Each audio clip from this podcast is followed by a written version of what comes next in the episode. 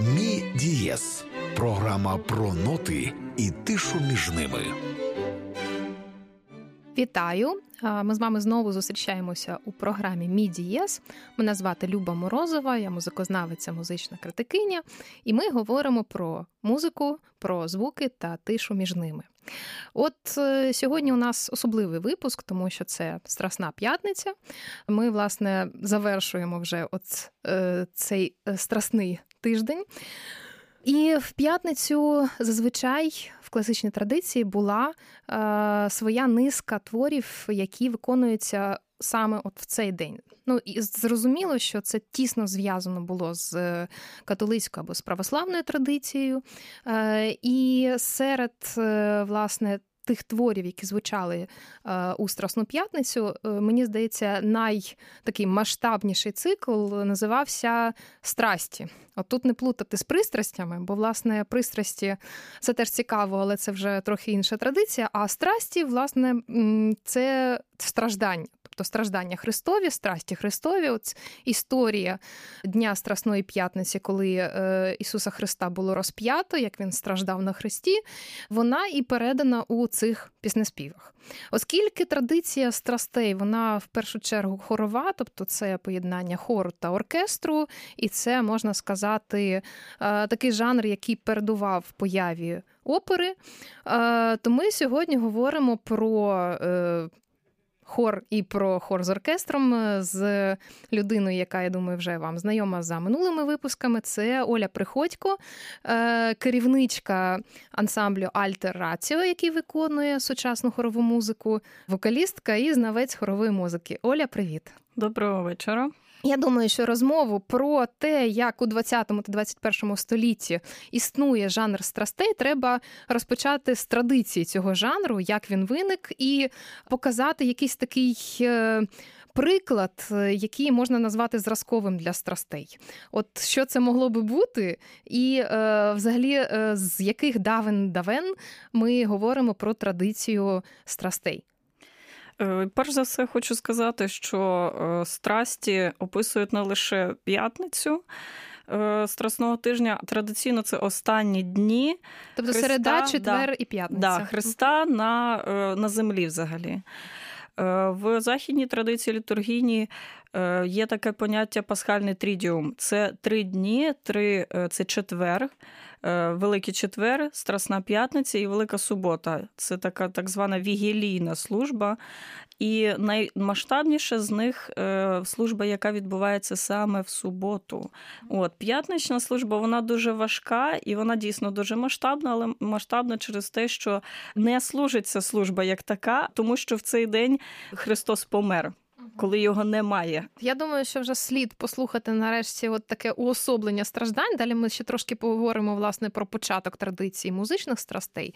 От, і це буде такий абсолютно шедевральний твір Баха. Це фрагмент з його «Страстей по Матею», який називається «Erbarme dich». «Відпусти гріхи», так? Цей фрагмент записаний у 2000 році, виконує віденський Зенгер-Кнабен, а також Арнольд Шонберг хори, оркестр Concentus Musicus Wien і диригент Ніколаус Арнонкур.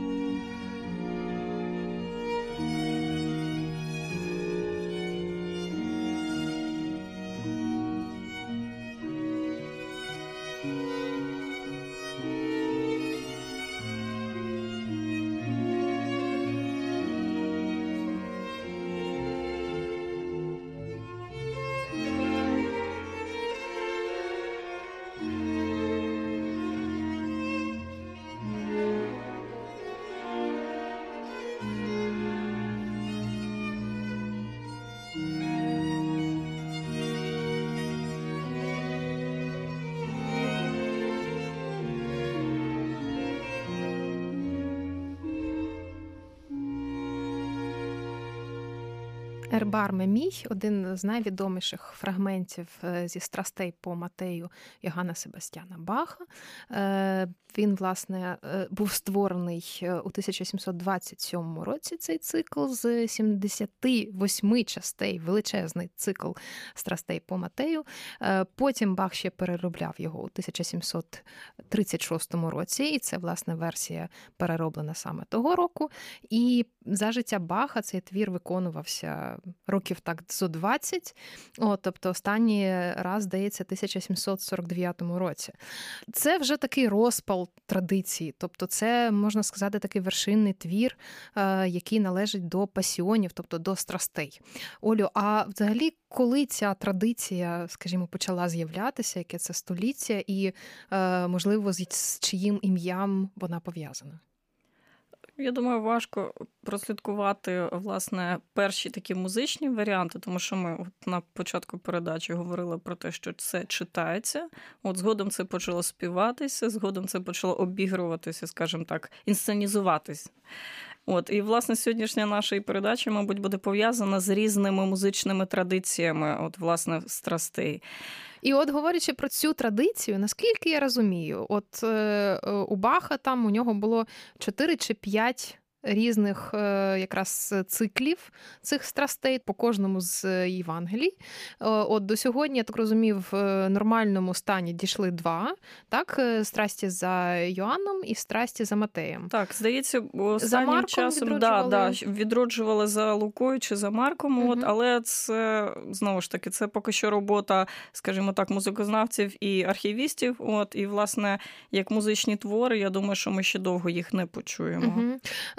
Насправді, я так розумію, оця традиція, вона в певний момент перервалася, бо, власне, років так 200 взагалі ніхто з композиторів до неї не звертався.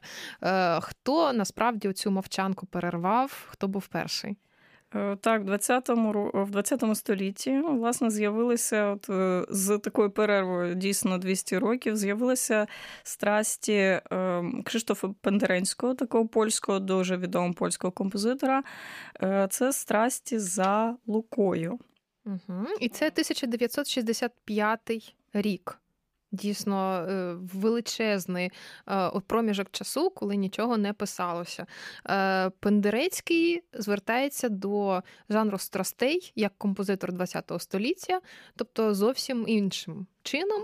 Це не тому, що йому церква замовила написати... Ні, йому замовила на, здається, річницю, щоб не збрехати, чи 200, чи 250 років, один з костелів.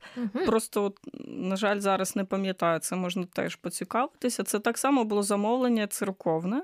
І, власне, були створені ці страсті, цей твір масштабний дуже. Він дуже відрізняється, звичайно, від бахівських. По-перше, 200 років пройшло. По-друге, важливим нюансом є те, що, наприклад, всім, кому знайомі бахівські страсті, просто навіть не треба бути професіоналом-спеціалістом, ми чуємо тут такі є дієві особи, є відповіді хору, власне, такі є, діалоги. Є, власне, євангеліст. Так, є розповідач, є, так. В самого Пендерецького всі ці, можна сказати, він продовжує в певному сенсі цю традицію. Так само є євангеліст, так само є дієві особи, тобто дієві особи Ісус. Є, але надзвичайно велика роль хору. І цікавий хор. Чому? Тому що хор, він, можна сказати, персоніфіцований. Він повністю в одному випадку він виконує роль такого спостерігача, коментатора.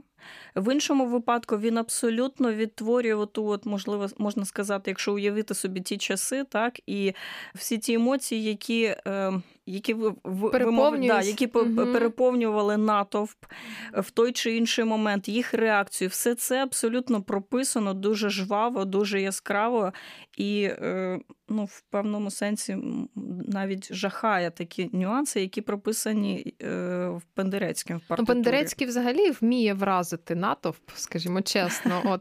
Я думаю, що є сенс послухати фрагмент з якраз цих страстей, і цей фрагмент буде називатися «Stabat Mater».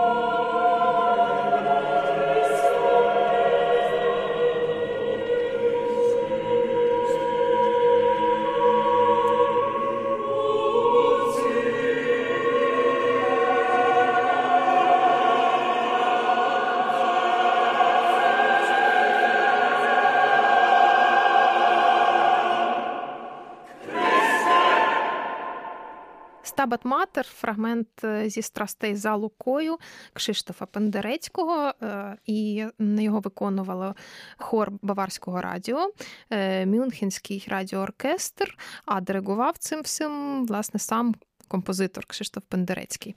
Ми продовжуємо розмову з Олею Приходько сьогодні про страсті, про цей жанр, про його розвиток у ХХ столітті. І було б не зле сказати, власне, що таке Stabat Mater, тобто буквально стояла мати, або Stabat Mater Dolorosa, стояла мати скорботна.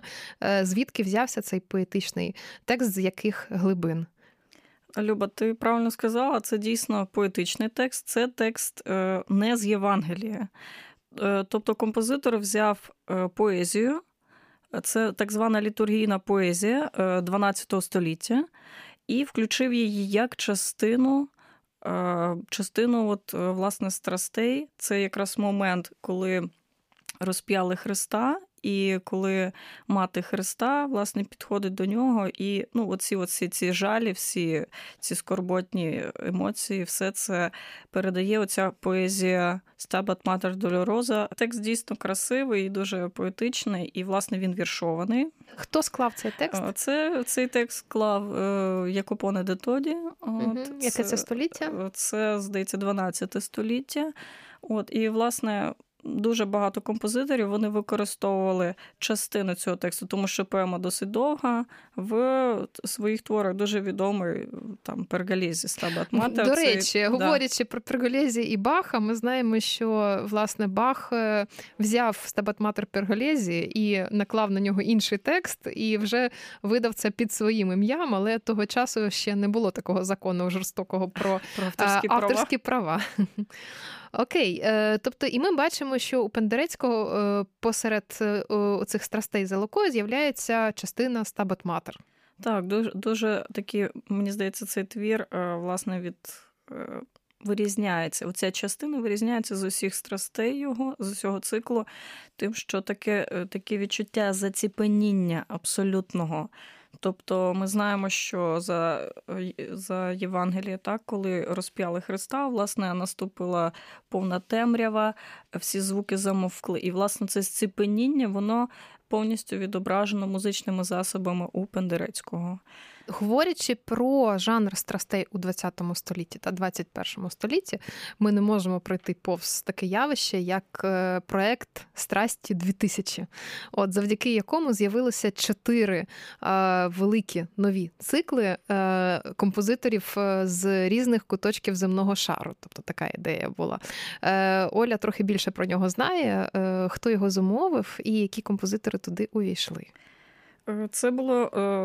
Цей проєкт, власне, був присвячений 250-річчю з дня смерті Йоганна Себастьяна Баха. Так, і це таке, можна сказати, присвята, от, власне, бахівським страстям, присвята сучасних композиторів. І це було завдяки диригенту Хельмуту Рілінгу, який входив до такого бахівського товариства, і він, власне, зробив цей проєкт для того, щоб показати його в Німеччині, правильно я розумію? Але ще одним моментом було те, що потім треба було виконати ще і на батьківщині цих композиторів цей самий твір. Що за композитори? Цікава от підборка, власне, композиторів. Я так розумію, що їх вибирали з різних куточків, з різних сторін світу, і, власне, в формі хреста це відбулося, можливо, ці географічні точки. Це композитори Софії Губайдуліна. Власне, росіянка, яка останнім часом живе в Німеччині, але я думаю так, що її взяли типу з Радянського Союзу. Далі це Вольфганг Грім. Німець і Тань Дунь, китаєць, але він так але само... Але американець. Тобто... вже американець китайського походження. Тобто це Північна Америка. І Освальдо Голіхов, це, власне, аргентинець. Південна Америка. Так, і цікавим моментом теж було, що всі ці люди, вони розмовляють різними мовами, вони є різного віросповідання. Голіхов, він, власне, він навіть не християнин, а єврей він, і він перший, в момент запрошення він навіть відмовився спочатку від цього проєкту. От. Далі Тань Дунь, власне, буддист, Софія Губайдуліна православна і Вольфганг Грім католик. Так. Тобто 4 такі погляди на 4 Євангелія, бо кожен з композиторів написав на окрему Євангелію, страсті за одним з Євангелій. Ми почнемо з страстей за Іоанном, це буде Софія Губайдуліна. В її варіанті дуже багато текстів. От, це насправді не так просто витримати непідготовленому слухачеві, але ми покажемо малесенький фрагмент, який оркестровий, і з нього, власне, починається цей цикл. Він називається «Das Wort», тобто «Слово».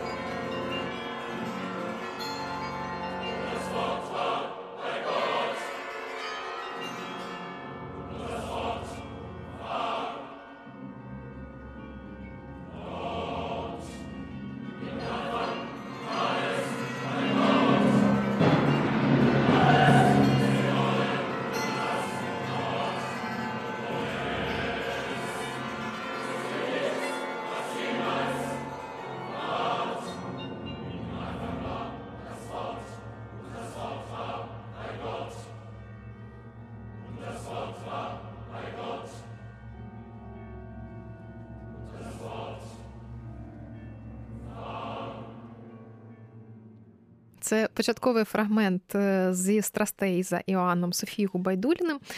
І, власне, ми показуємо тут запис з прем'єри. Прем'єра була у Штутгарті.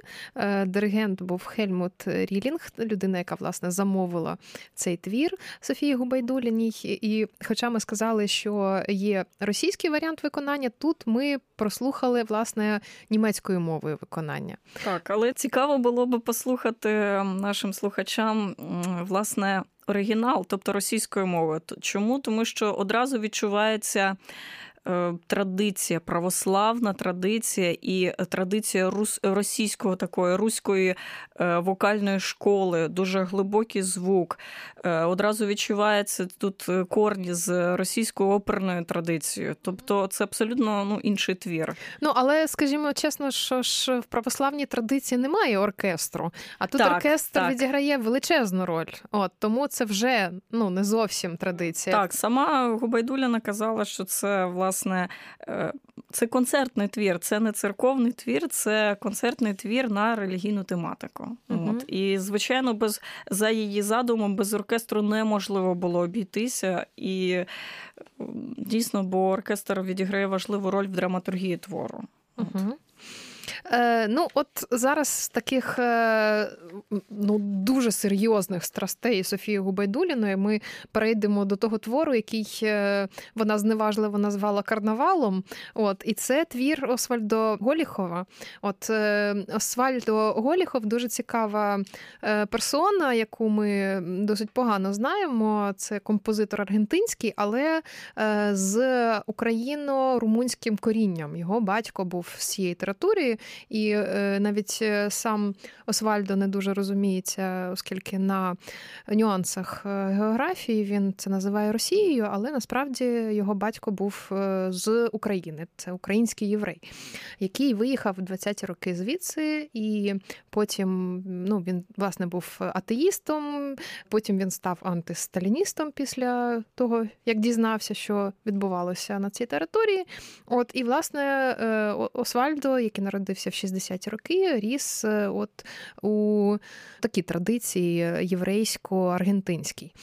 Цікаво, як він підійшов взагалі до цих текстів, до цього жанру, бо оце той варіант роботи з Євангелієм, коли людина каже, слухайте, а чому ви вирішили, що Ісус Христос був білим? А може він був чорним? От я, каже, їздив взагалі в ті краї, звідки Ісус Христос, немає там таких ніжно-білих людей, там трохи інший колір шкіри. От, і, власне, його Ісус, це такий ярмарковий Ісус. Тут у вас буде і самба, і румба, і навіть Че Гевара. Освальдо порівнював Христа з останніми днями Че Гевари, коли на нього теж всі плювали, і люди, які його, власне, підтримували спочатку, потім відреклися, відмовилися від нього, а потім вони ж зрізали волосся з голови Че Гевари, як, власне, наче це був їхній Бог. Як тобі оцей варіант Голіхова, який абсолютно не вписується в традиційну європейську, страстіану, якщо можна так сказати? Тут я теж згадую, на даний момент не пригадаю, чиї це слова, але в одній з рецензій, вніс американський, здається, якихось газет, я прочитала таку фразу про те, що цей твір дає нам зрозуміти, він відбирає в Європі монополію на академічну музику. Ух ти!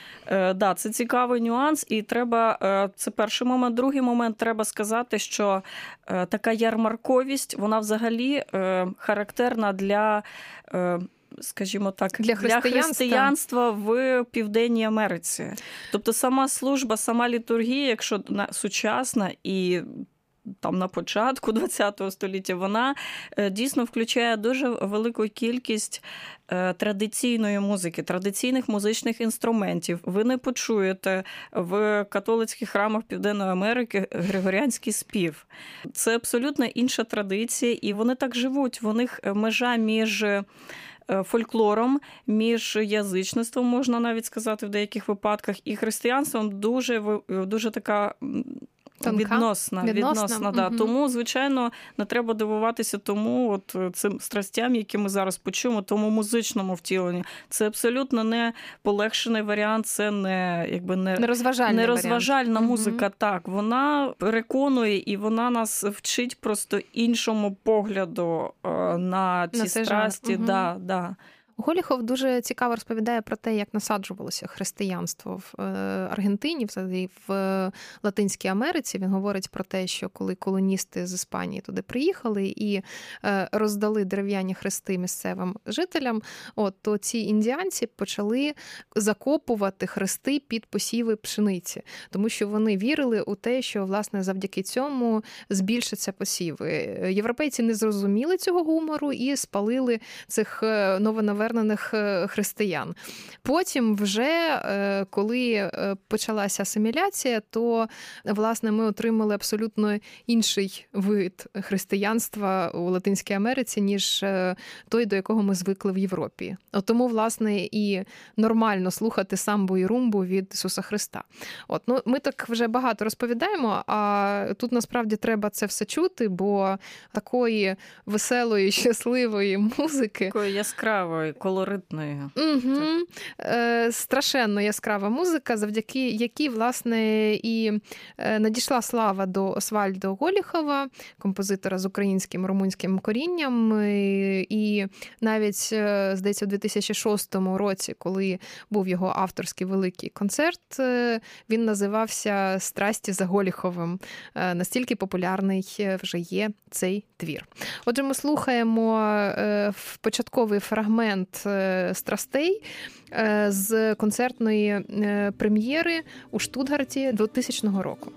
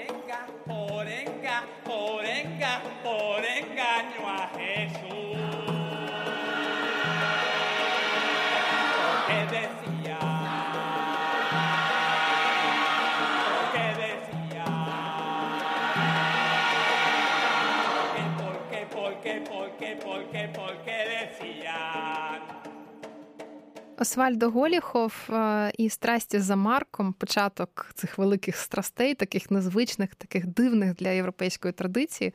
Я дуже раджу слухачам послухати от повністю ці страсті, бо насправді те, що робить Голіхов, не робить ніхто. Ніхто до нього не робив таких експериментів з такого сміливого поєднання європейської та латиноамериканської традиції. І в першу чергу це цікаво, тому що він вводить нові інструменти, нові для європейської традиції, а також дуже цікаві ритми. От він настільки незвично працює з ритмами, що не зрозуміло взагалі, як це європейцям виконувати. І ми тут говорили про те, що це ще питання, наскільки зможуть європейські музиканти професійні відтворити оцю от складну, надскладну поліфонію ритмів. Це просто надзвичайно. Те, що в музиці називається поліритмія, тобто коли різного типу ритми нашаровуються один на один. Не можна пройти повз ще одного композитора. Я думаю, Ріма ми сьогодні залишимо у спокою, бо це, насправді, найбільш традиційний варіант страстей. З цього, власне, циклу «Страсті 2000», про які ми от зараз і говоримо. То якраз Вольфганг Грім – це така типова німецька традиція. Звісно, 20-го століття та 21-го вже. Але все ж таки ми розуміємо, на що він спирається. А от нетипова – це композитор американський, китайського походження Тань Дунь, який поєднує хрещення через воду та страсті. У даному випадку він працює зі страстями за Матеєм, але от що дуже не подобається, до речі, Софії Губайдуліній, що він поєднує страсті з Воскресінням.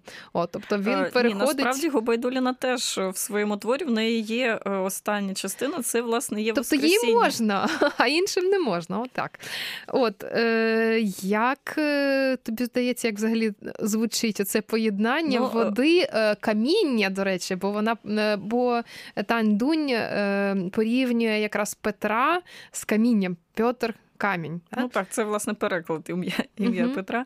Страсті Тань Дуня називаються, насправді, водні страсті за Матеєм. Тобто вода, цей символ води, дуже важливий взагалі для всього цього циклу. Він навіть, здається, партитура якось там побудована так само з символікою. Ця символіка води, безкінечний кругообіг води, він, власне, в цей цикл життєвий, він, власне, закладений і навіть в тому, як виглядає партитура, схематично. І треба сказати, що сам композитор говорить про те, що вода в даному циклі, вона є важливою частиною. З одного боку, вона відтворює народження і хрещення, такий важливий етап життя Христа. Далі це сльози. І далі це, знову ж таки, Воскресіння. Тобто, мені здається, тут композитор поєднує такі буддійські світобачення із, власне, з християнськими догмами.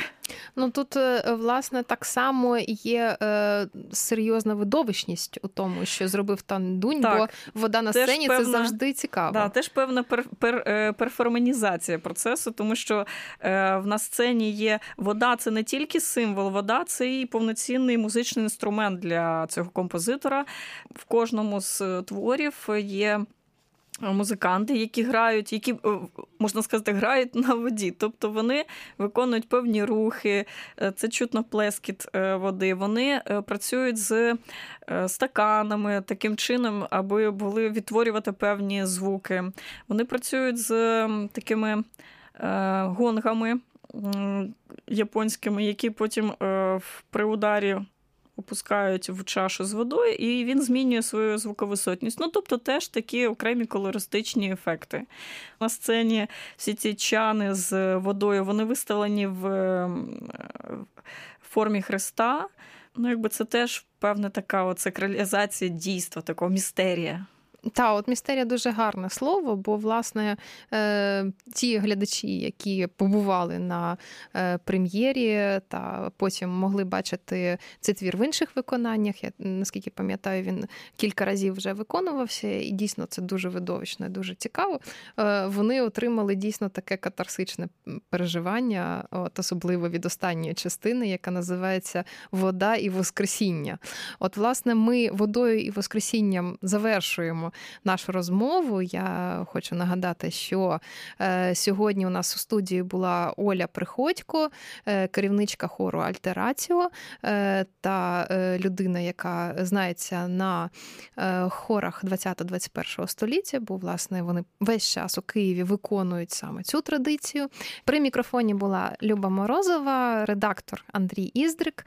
Свіжі випуски «Мі-дієза» шукайте у прямому ефірі Громадського щоп'ятниці о 23:00. І з вами лишається Тань Дунь та його остання частина «Water and Resurrection» – «Вода та воскресіння» зі «Страстей за Матеєм», з водних «Страстей за Матеєм».